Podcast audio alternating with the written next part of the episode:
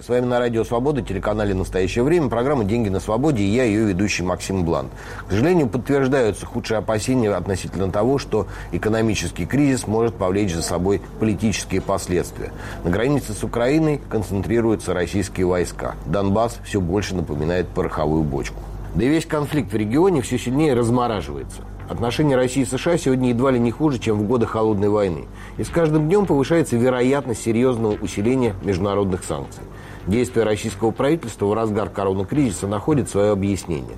Упорное нежелание тратить резервы и маниакальное упорство, с которым власти использовали и продолжают использовать любую возможность для пополнения кубышки Фонда национального благосостояния, теперь понятно – Иностранные инвесторы сокращают свое присутствие на отечественном фондовом рынке и избавляются от российского госдолга. Рубль оторвался от нефтяных котировок и теперь куда больше реагирует на заявление российского министра иностранных дел Сергея Лаврова и комментарии пресс-секретаря главы государства Дмитрия Пескова.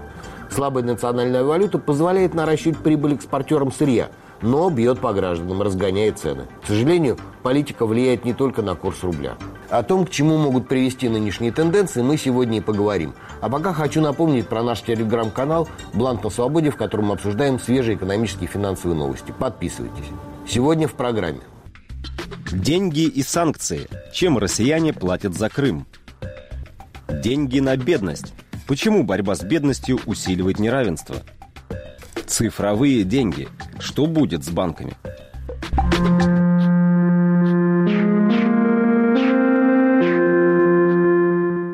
Нынешнее, пока еще политическое обострение российско-украинских отношений в очередной раз делает актуальным вопрос о том, какую цену российские граждане платят за аннексию Крыма и финансовую военную поддержку сепаратистских марионеточных режимов в Луганской и Донецкой областях Украины. Эта тема не раз уже поднималась, в том числе и в нашей программе. Назывались конкретные цифры прямых финансовых вливаний в бюджеты Крыма и Севастополя, модернизацию и создание новой инфраструктуры на полуострове. Только прямые расходы на все это перевалили за триллион рублей. Триллион, который не получили другие регионы и в котором растворились в том числе пенсионные накопления всех россиян, ну, по крайней мере, за 2014 год. Сюда же стоит прибавить ущерб, который нанесли российской экономике международные санкции и российские ответные меры. По официальной оценке Минэкономразвития на конец 2018 года прямой урон в результате торговых и иных ограничений, введенных США и другими странами, составил 6,3 миллиарда долларов. Тогда это было около 400 миллиардов рублей. Хотя, по оценке экспертов МГИМО и Центра экономических исследований Института экономики Чехии, ущерб составил около 800 миллиардов рублей. Это примерно вдвое больше цифры Минэкономразвития. Проблема в том, что все эти миллиарды даже в малой степени не отражают реальную цену, которую заплатили и продолжают платить российские граждане за имперские амбиции Путина. Дело не в миллиардах или триллионах, а в тех качественных изменениях, которые последовали в российской экономике после аннексии Крыма. Угроза ужесточения международных санкций привела к двукратной девальвации рубля. Остановить ее удалось только после того, как ввели экстремально высокую ставку рефинансирования. Девальвация ударила по доходам граждан с 2014 года реальные располагаемые доходы падали. А ставка, которая в какой-то момент составляла 17% годовых, сделала неконкурентоспособным практически весь российский бизнес. Инвестиционная активность после аннексии полуострова и вовсе рухнула. В 2015 году прямых инвестиций в России было в 10 раз меньше, чем в 2013. В результате государство решило взять дело в свои руки – Правительство повысило налоги и пенсионный возраст, налоговые органы развязали форменную войну за собираемость, и к очередным выборам Путина в 2018 году удалось скопить достаточно денег и на черный день, и на представленные с большой помпой нацпроекты. Все дело в том, что постоянная угроза ужесточения международных санкций деформировала сами подходы к формированию экономической политики и к разработке стратегии. До 2014 года Россия была неотъемлемой частью мировой экономики. И правительство тогдашнего премьера Дмитрия Медведева ориентировало все планы на то, чтобы Россия расширяла рынки сбыта, встраивалась в технологические цепочки и боролась за ниши с более высокой добавленной стоимостью. Но потом наступило время тотального импортозамещения, которое диктуется всевозможными видами безопасности. Продовольственная безопасность, энергетическая безопасность, информационная безопасность, финансовая безопасность, технологическая. Но когда на первый план выходит соображение безопасности, такие мелочи, как цена и качество, отходят на второй. Пусть все сделают криво-косо, на коленке, да еще и втрое дороже, чем за границей. Зато сделают у нас. И никто у нас этого уже не отнимет. Теперь уже практически не слышно разговоров о том, что Россия – неотъемлемая часть мира. Сейчас чуть что начинается любимая песня.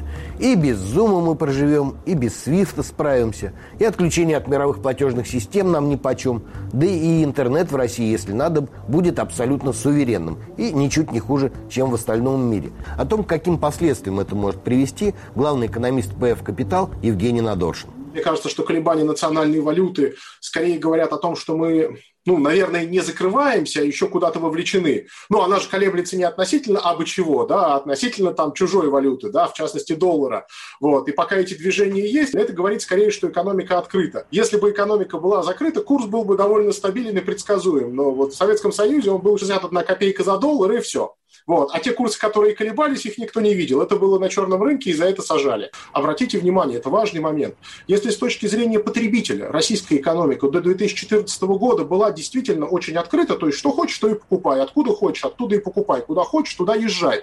Все тебе доступно. Причем легальные, нелегальные, серый импорт. 2014 года, ну, где-то там на рубеже, да, то есть на самом деле тут есть часть самостоятельных процессов, связанных просто с защитой внутренних бизнесов, не только там с санкциями и прочими вещами, это стало все под затягиваться. Картина стала похуже и для потребителя. Для производителя картина до 2014 же года была, была, на самом деле не, во многих случаях не сильно иная, нежели чем сейчас. На внешние рынки российские производители, часто в силу технологической отсталости, попадали с большим трудом и крайне ограниченными объемами, не умели и не любили там работать, государственной поддержкой не пользовались, поэтому практически не выходили. И основная часть крупных игроков, за исключением сырьевых экспортеров, работала почти исключительно на внутренний рынок. Вот сейчас картина практически никак не поменялась. Вот оно как было так, так и осталось. Поскольку государство выделяет, ну, во-первых, как бы декларирует тренд на импортозамещение, выделяет на это определенные ресурсы, то в ряде случаев, естественно, локальные производители начинали и начинают, э, ну, как можно более легкие, но тем не менее проекты локального производства того, что раньше завозили из-за рубежа. И в некотором смысле, особенно вот, например, в аграрном секторе, где вели, так сказать, где у нас поддержка оказалась самой массивной, мы видим определенный, ну, если можно так сказать, успех. Вопрос, какой ценой? Например, вот приличная часть истории с инфляцией, которая подтолкнула Центральный банк к недавнему повышению ставок, это на самом деле цена, в том числе закрытости российской экономики. То есть, в моем понимании, вот в таких элементах закрытость видна, закрытость чувствуется, и более того, у ее есть совершенно конкретная цена. Это более высокие цены для внутреннего потребителя. Вот. И в большинстве своем наше импортозамещение работает только так. То есть я не видел и не знаю сфер, где удалось бы импорта заместить за счет улучшения цены. То есть и цены, и при не худшем качестве. Это важный момент. То есть отрежь Россию, и, например, как бы нормальные семена перестанут попадать э, к российским аграриям, и урожаи тут же упадут. Ну вот просто тут же упадут в большинстве своем. Эта открытость осталась на более глубоком уровне, и многим, не глубоко следящим за сектором, как бы она незаметна. Но эта открытость по-прежнему осталась. И российская экономика выглядит и кажется, особенно из декларации в СМИ, более замкнутой и закрытой, но на самом деле копнешь чуть глубже и обнаруживаешь, в общем, прежнюю зависимость и открытость от международных рынков и, как, если хотите, уязвимость. Поэтому выполнить вот как как бы план по закрытию экономики, если таковой действительно у властей был, в чем я сомневаюсь, э, не удалось и не удается. Но самое неприятное заключается в том, что все крены и развороты в российской экономической политике за последние 20 лет – это вовсе не результат четкой продуманной стратегии, которая последовательно воплощается в жизнь. Это все не более чем реакция на спонтанные политические шаги, целью которых является реакция на угрозы единственной задачи, которая стоит перед властью – как можно дольше удержать трон за Владимиром Путиным. Началось все вовсе не с аннексии Крыма. С делом ЮКОСа было все то же самое. Сначала устранили Ходорковского, в котором Путин увидел угрозу своей политической монополии, и разграбили лучшую на тот момент частную нефтяную компанию. А потом стали пытаться подвести под все это идеологическую базу. Крым с Донбассом понадобились для того, чтобы дискредитировать цветные революции и на волне ура-патриотизма зачистить политическую оппозицию, которая в России набирала силу после рокировочки 2012 года. Про последствия для экономики и, главное, для институтов никто в тот момент не думал. Не до того было. Важно было укрепить власть здесь и сейчас. Однако всякий раз получается только хуже, потому что постоянно приходится совершать действия, которые с точки зрения Российской Конституции или с точки зрения международного права однозначно трактуются как преступление. И чем длиннее список преступлений, тем страшнее выглядит будущее. Не ждите, что я сейчас начну жалеть Путина. Он сам себя загнал в этот угол, и чем глубже туда забивается, тем опаснее становится.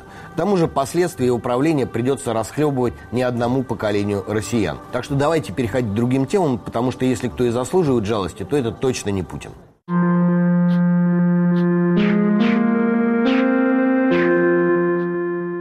На прошлой неделе глава счетной палаты Алексей Кудрин рассказал о том, что правительство собирается пересмотреть подход к определению уровня бедности в России. Вместо стоимости минимальной корзины, которая определяла прожиточный минимум, будет использоваться так называемая медианная зарплата. Почему-то Кудрин считает, что благодаря этому нововведению прожиточный минимум в России будет расти быстрее, чем в свою очередь заставит работодателей еще быстрее повышать зарплату.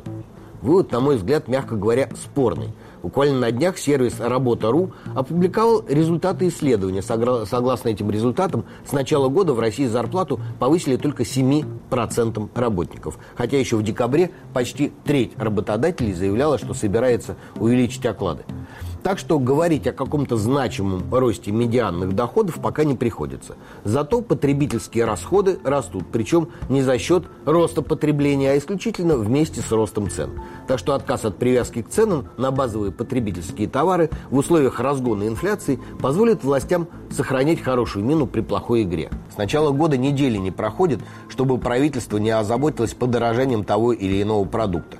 С подробностями Артем Радыгин. Во всем мире еда становится дороже. Россия тем временем ставит новые рекорды. В 8 раз обгоняет европейские страны по росту цен на продовольствие. Дорожают даже те продукты, цены на которые регулирует государство.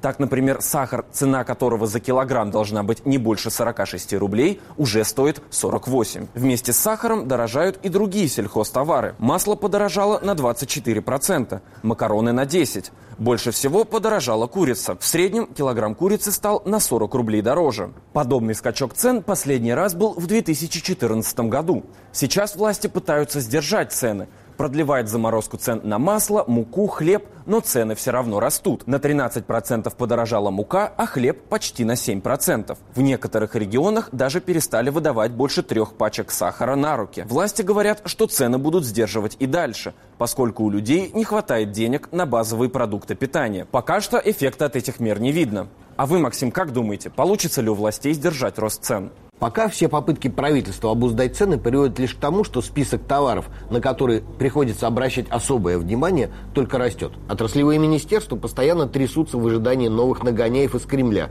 и пытаются действовать на опережение. Правительству приходится прибегать к помощи налоговиков, антимонопольщиков и применять прочие административные рычаги. Правда, время от времени к административному кнуту добавляется бюджетный пряник. Кабинет министров выделил на этот год Минсельхозу дополнительно 9 миллиардов рублей для производителей сахарного песка и подсолнечного масла. Об этом тоже стало известно на прошлой неделе.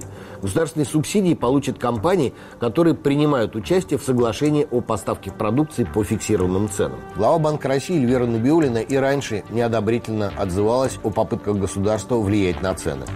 На прошлой неделе на состоявшемся в Москве биржевом форуме она снова подняла эту тему на мой взгляд, от административных ограничений цен надо быстрее отказываться, потому что это искажает и ценовые индикаторы в экономике, да, и дестимулирует развитие производства.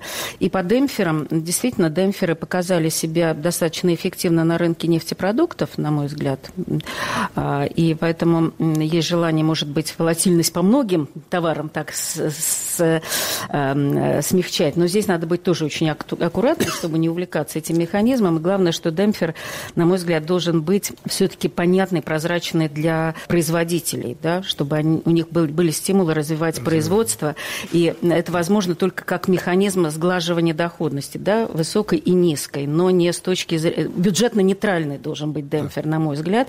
Тогда это возможно, но это требует действительно обсуждения и, наверное, вот э, не должно подменять в целом рыночное ценообразование. Сложно не согласиться с тем, что искажение рыночного ценообразования чревато целым букетом проблем. Государственное регулирование – верный путь к дефициту и черному рынку. Производителям работать в так называемых чувствительных отраслях становится неинтересно, а то и вовсе опасно. В любой момент можно нарваться на антимонопольное расследование, налоговые проверки и, в конце концов, убытки – Кроме того, применение административных мер для регулирования цен искажает экономическую ситуацию и дезориентирует Банк России, который пытается использовать рыночные методы для таргетирования инфляции. Ремарка по поводу того, что давайте мы избежим там, необходимого нейтрализации денежно-кредитной политики тем, что будем снижать э, инфляционное давление другими мерами, административными, демпферами и так далее. Мне кажется, это очень опасно, вот, потому что мы потеряем рыночные сигналы в экономике с точки зрения цен. Это очень важно, это базовая вещь для функционирования экономики. Поэтому вот я еще раз призываю этим не увлекаться. Мы будем проводить денежно-кредитную политику так, чтобы обеспечить стабильно низкую инфляцию, ближе к 4%. У нас до этого есть эти инструменты, но вот не надо ее заменять административным регулированием цен. Это очень ну, опасно. Итак, краткое резюме. Лучше совсем отказаться от вмешательства государства в процесс ценообразования. Но если уж совсем не в моготу, то лучше использовать механизм демпфера. В идеальном мире все выглядит вполне логично. Но спустимся на нашу грешную землю. Взять тот же демпфирующий механизм, который должен обеспечивать плавный рост цен на топливо, не выходящий за рамки инфляции. По данным Росстат, с начала года цены на бензин выросли на 3,2%. Это в 1,3 раза больше, чем за весь 2020 год. Еще одна деталь, которая почему-то всегда выпадает из поля зрения российских чиновников, когда речь заходит о росте цен и методах борьбы с ним. Доллар и евро стоят на 20% дороже, чем до кризиса, хотя нефть и другое сырье давно уже стоят столько же, а то и дороже, чем перед кризисом. Так что нет ничего удивительного в том, что экспорт для производителей сейчас куда интереснее работы на внутренний рынок.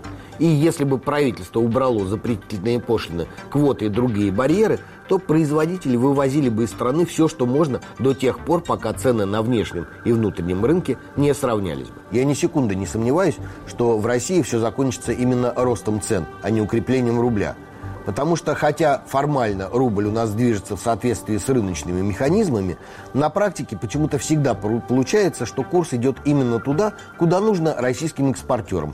А экспортеры у нас сами знаете кто. Именно экспортеры извлекают из девальвации дополнительную прибыль, в том числе за счет того, что их внутренние рублевые расходы, например, расходы на оплату труда, растут медленнее, чем дорожает их валютная выручка.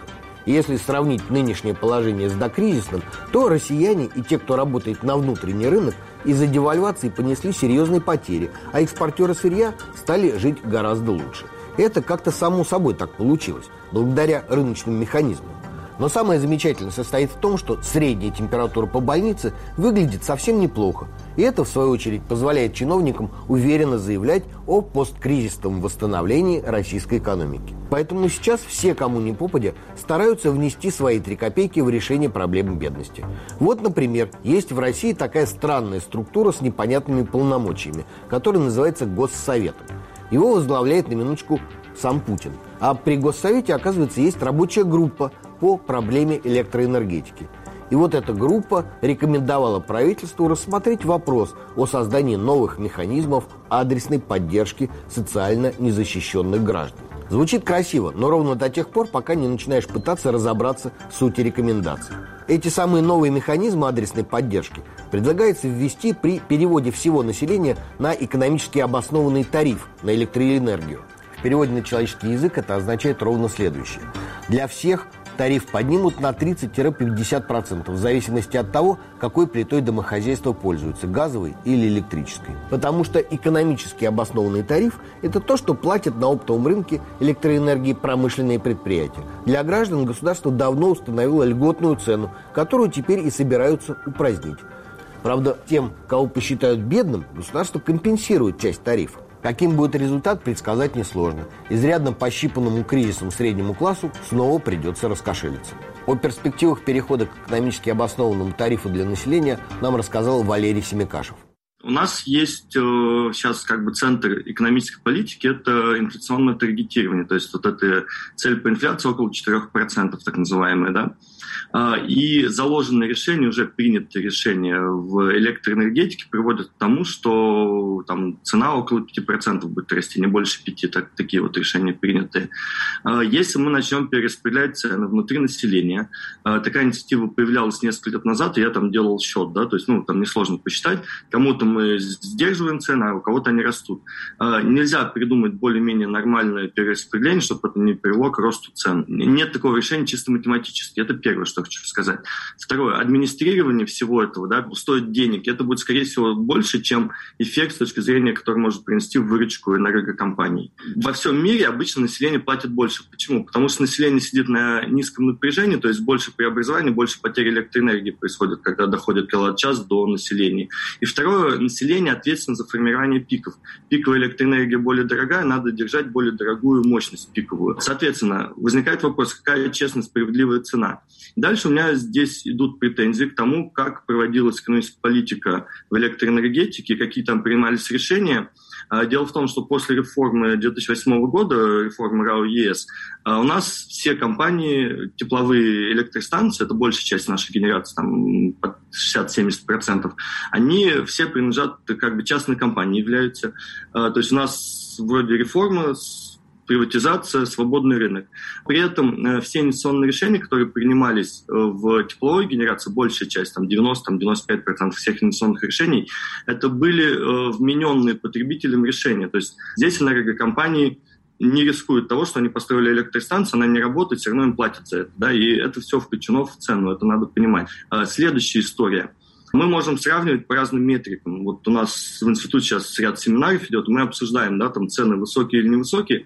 Э, на мой взгляд, все-таки большая часть экспертов склоняет, что цены высокие, с этим надо разбираться. Реальные цены, мы понимаем то, что малый бизнес, там средний бизнес, вполне есть тарифы, где там 7, 8, 9 рублей в регионах. То есть, когда ты заходишь на региональные э, бытовые компании, смотришь их э, тарифные планы, там есть такие цены. Это достаточно высокие цены. Если делать по затратам, да, и покупательной способности зарплат, по затратам на оплату электроэнергии, да, сколько киловатт-часов можно купить на одну зарплату, мы тоже попадаем в некомфортные условия. И э, история такая, то, что давайте мы повысим цены, соберем с населения, которое потребляет только 20% э, всей электроэнергии, соберем денег так, чтобы нам хватило на всю электроэнергетику, но это смешной подход изначально. То есть это неправильный подход, социальное напряжение вызывает, и экономически, как на отраслевом уровне, так и для макроэкономики это вредные решения.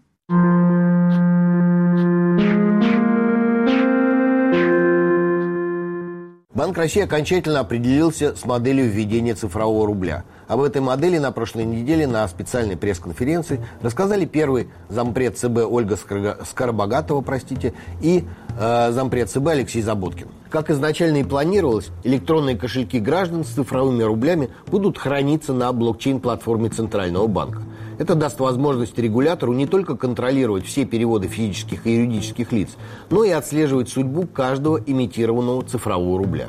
Еще прошлой осенью, когда Банк России только опубликовал доклад о необходимости введения цифровой валюты, стало очевидно, ее появление сделает российскую банковскую систему ненужным рудиментом, который рано или поздно прикажет долго жить.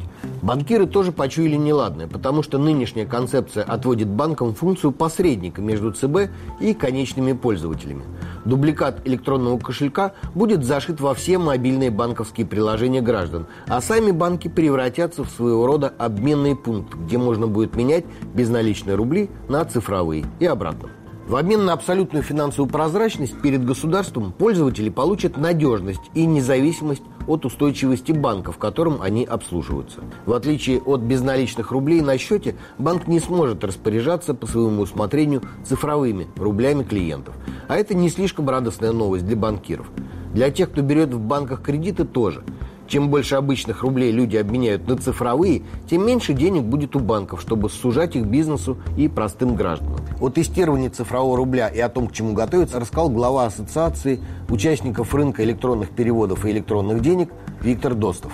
Я подозреваю, что для нас это все будет отличаться не очень сильно. То есть сейчас мы делаем платежи с э, банковских счетов, с карточек, э, с кошельков с электронных денег, но у нас появится какая-то новая сущность. То есть я не думаю, что мы как-то вот сильно революционно ощутим то, что вместо традиционного безнала у нас появился новый денежный агрегат, новая сущность цифровой рубль. Сейчас э, Центральный банк объявил, что они пойдут по сценарию близкому к сценарию D, так называемому, то есть они будут активно задействовать коммерческие банки. Но исходя из того, что мы видим в сфере конкуренции в финансовом секторе, и исходя из того, что госсектор растет, причем у конкуренции госсектор растут во всех э, странах, не только у нас, вполне возможно вариант, что через какое-то время действительно Центробанк станет расчетным банком, и платежная функция у коммерческих банков окажется не нужной. Уровень прозрачности сейчас очень велик.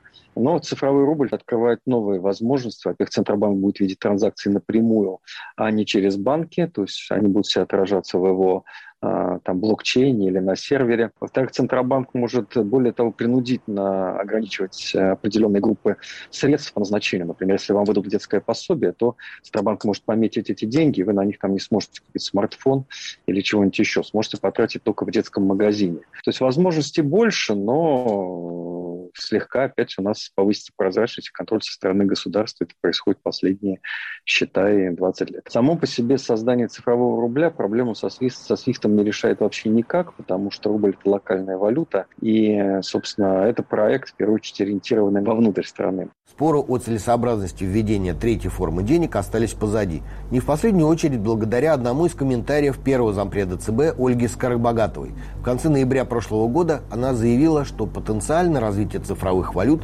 могло бы сделать ненужным систему международных банковских платежей SWIFT. Любопытно, как этот достаточно общий, ни к чему не обязывающий прогноз интерпретировали в российском МИДе. Замминистра иностранных дел Александр Панкин заявил на днях, что в России в скором времени может появиться своя международная платежная система, которая станет альтернативой SWIFT. Появиться-то она, конечно, наверное, и может. Вопрос в том, кто захочет ею пользоваться.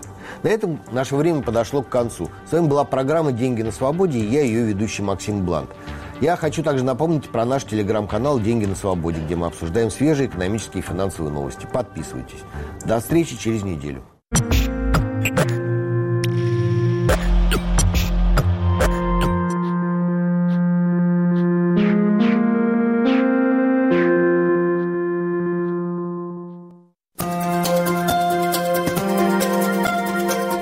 Радио Свобода в мессенджерах Viber и Telegram. Свободные системы обмена сообщениями мгновенно познакомят вас с точными новостями и новыми публикациями «Свободы». Эпоха свободной информации. Каналы «Радио Свобода» в мессенджерах Viber и Telegram.